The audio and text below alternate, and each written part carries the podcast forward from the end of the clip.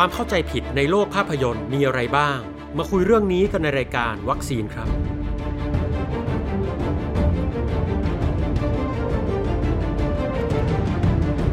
ยินดีต้อนรับทุกท่านเข้าสู่รายการวัคซีน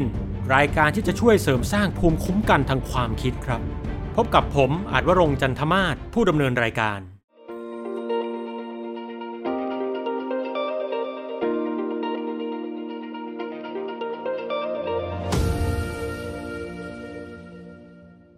ภาพยนตร์เป็นหนึ่งในสื่อที่เข้าถึงผู้คนได้เป็นจำนวนมาก ด้วยเนื้อเรื่องที่มีความสนุก ภาพที่น่าตื่นตาตื่นใจ และความง่ายในการรับชม ซึ่งทุกวันนี้เราชมภาพยนตร์ได้จากหน้าจอคอมพิวเตอร์ ผ่านทางเว็บไซต์ให้บริการต่างๆ แน่นอนว่าภาพยนตร์ก็แบ่งตามลักษณะเนื้อหาได้หลากหลายแนวนะครับ ไม่ว่าจะเป็นแฟนตาซี สืบสวน ดราม่าหรือแอคชั่นนะฮะ โดยจะมีภาพยนตร์บางกลุ่มที่นำเสนอเนื้อหาที่ดูสมจริง ใช้บรรยากาศองค์ประกอบต่างๆทำให้เนื้อเรื่องหรือสิ่งที่นำเสนอดูน่าเชื่อถือ แต่ความเป็นจริงมันไม่ได้เป็นเช่นนั้น วันนี้เรามาคุยกันครับว่าภาพยนตร์อะไรบ้างที่นำเสนอความจริงแบบไม่ถูกต้องหรือคลาดเคลื่อนไป ก็เรียกว่ารู้ไว้ไม่ให้เข้าใจผิดนะฮะส่วนเรื่องเสน่ห์และความสนุกของภาพยนตร์เนี่ย ผมว่ามันเป็นเรื่องที่แยกกันออกไป คือเราสามารถเข้าใจความจริงอย่างถูกต้องไปพร้อมๆ กับการรับชมภาพยนตร์อย่างสนุกสนานได้ครับ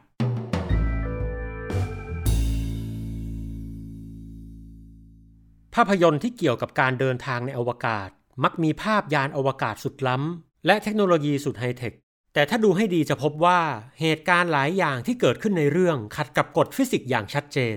ตัวอย่างเช่น การระเบิดในอวกาศเสียงดังสนั่น ทั้งที่จริง ๆ แล้ว ในอวกาศไม่มีอากาศที่เป็นตัวกลางให้เสียงเดินทาง ดังนั้นในอวกาศจึงไม่มีเสียง แม้ว่าการระเบิดที่เกิดขึ้นจะรุนแรงแค่ไหนก็ตาม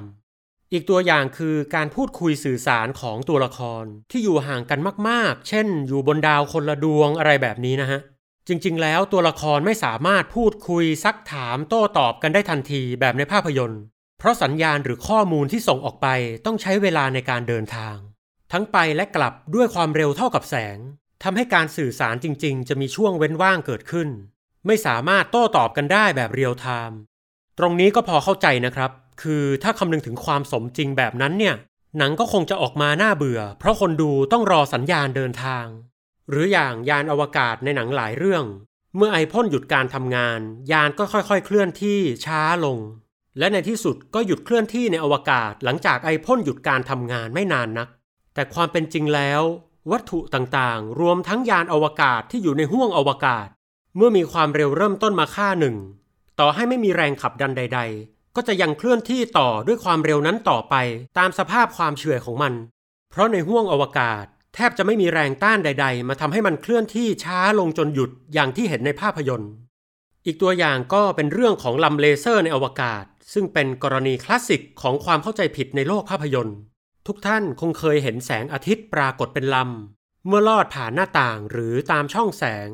ซึ่งลำแสงที่เราเห็นนั้นเกิดขึ้นเนื่องจากในอากาศมีอนุภาคเล็กๆ อย่างฝุ่นกระจายอยู่ทำให้แสงเกิดการกระเจิงออกจนเราเห็นเป็นลำ แต่ในอวกาศที่มีสภาพเป็นสุญญากาศนั้นมีฝุ่นอยู่น้อยมากๆ ดังนั้นแสงเลเซอร์จึงจะไม่ปรากฏเป็นลำแสงอย่างที่เรามักเห็นในภาพยนตร์ครับ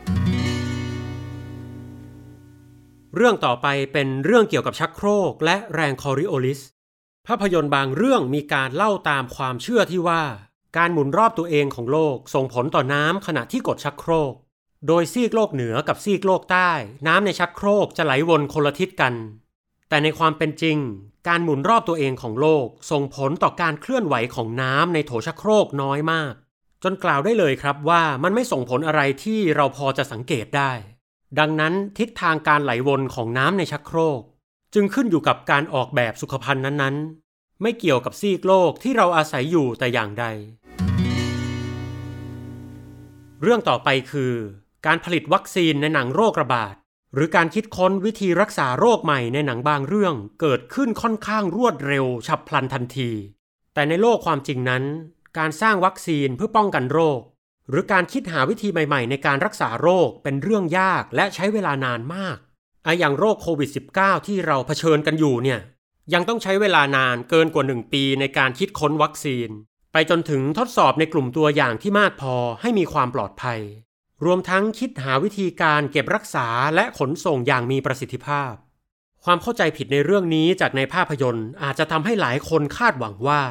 วัคซีนหรือตัวยาใหม่ๆ จะต้องถูกคิดค้น สังเคราะห์ ทดสอบและแจกจ่ายได้อย่างรวดเร็วทันใจ ดังนั้นถ้าเราเห็นสูตรการรักษาโรคหรือยาใหม่ๆ เกิดขึ้นอย่างรวดเร็วมากๆ ก็ให้สงสัยและระมัดระวังกันไว้ก่อนก็ดีครับ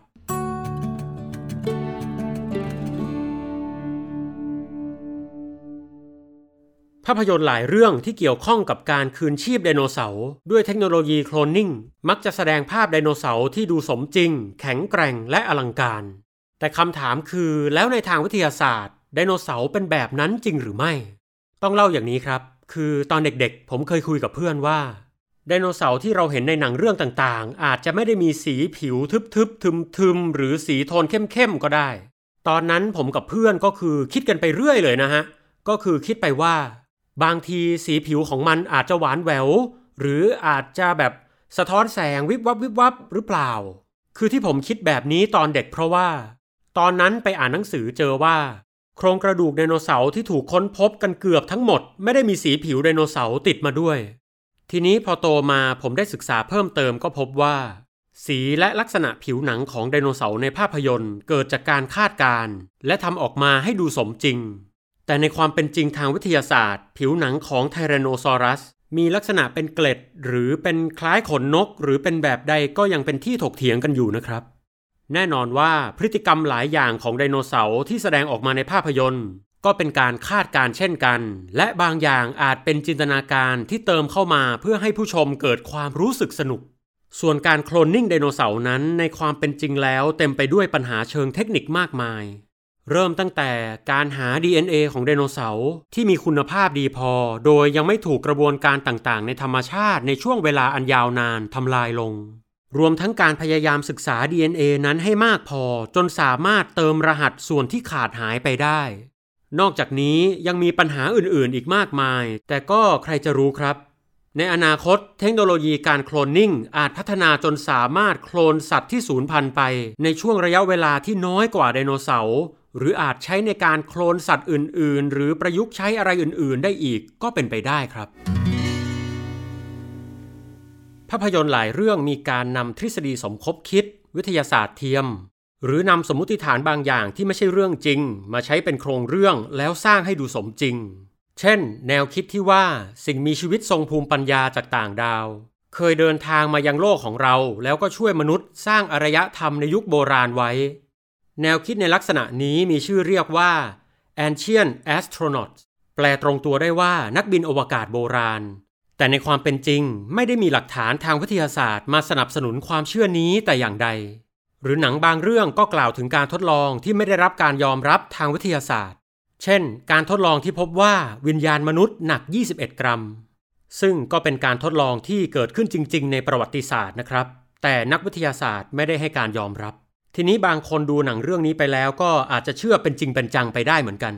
ว่าวิญญาณมนุษย์เราเนี่ยหนัก 21 กรัมจริง ๆ อะไรแบบนี้นะฮะเรื่องสุดท้ายเกี่ยวข้องกับเนื้อหาภาพยนตร์ที่มีการอ้างอิงชีวประวัติบุคคลสำคัญ หรือบุคคลที่มีตัวตนอยู่จริงในประวัติศาสตร์ แต่ภาพยนตร์ก็อาจจะมีการเปลี่ยนแปลงบางส่วน หรืออาจจะเลือกเล่าเนื้อหาชีวประวัติเพียงบางส่วน เพื่อให้หนังดูสนุกขึ้น หรือเพื่อให้คนดูเกิดความรู้สึกบางอย่างกับตัวละคร ทั้งที่ความเป็นจริงนั้นไม่ได้เป็นไปอย่างที่ภาพยนตร์สื่อ ยกตัวอย่างนะครับ เช่น ชีวประวัติของนักธุรกิจในเรื่องเนี่ยอาจจะมีการเชื่อดเฉือนด้วยเล่ห์กลอย่างมาก แต่ในความเป็นจริงก็อาจจะไม่ได้ทำกันถึงขนาดนั้น หรือชีวประวัติบุคคลบางคนนะฮะที่ในภาพยนตร์เนี่ยจบลงด้วยความรักที่สมหวังราวกับว่าจะเป็นเช่นนั้นไปตลอด แต่ในความเป็นจริงก็ไม่ได้จบสวยอะไรขนาดนั้นอะไรอย่างนี้นะฮะ ดังนั้นภาพยนตร์เหล่านี้ก็มักจะใช้คำว่า based on a true story เป็นการชี้ว่าใช้เรื่องจริงที่เกิดขึ้นทางประวัติศาสตร์ เป็นฐานในการพัฒนาบทภาพยนตร์นั่นเอง ก่อนจะจบรายการในตอนนี้ก็ขอสรุปแบบนี้แล้วกันนะครับ ก็คือ ภาพยนตร์ก็เป็นสื่อที่ดูเพื่อความสนุกเพลิดเพลิน ดูเพื่อศึกษาวิธีการเล่าเรื่องหรือสร้างแรงบันดาลใจ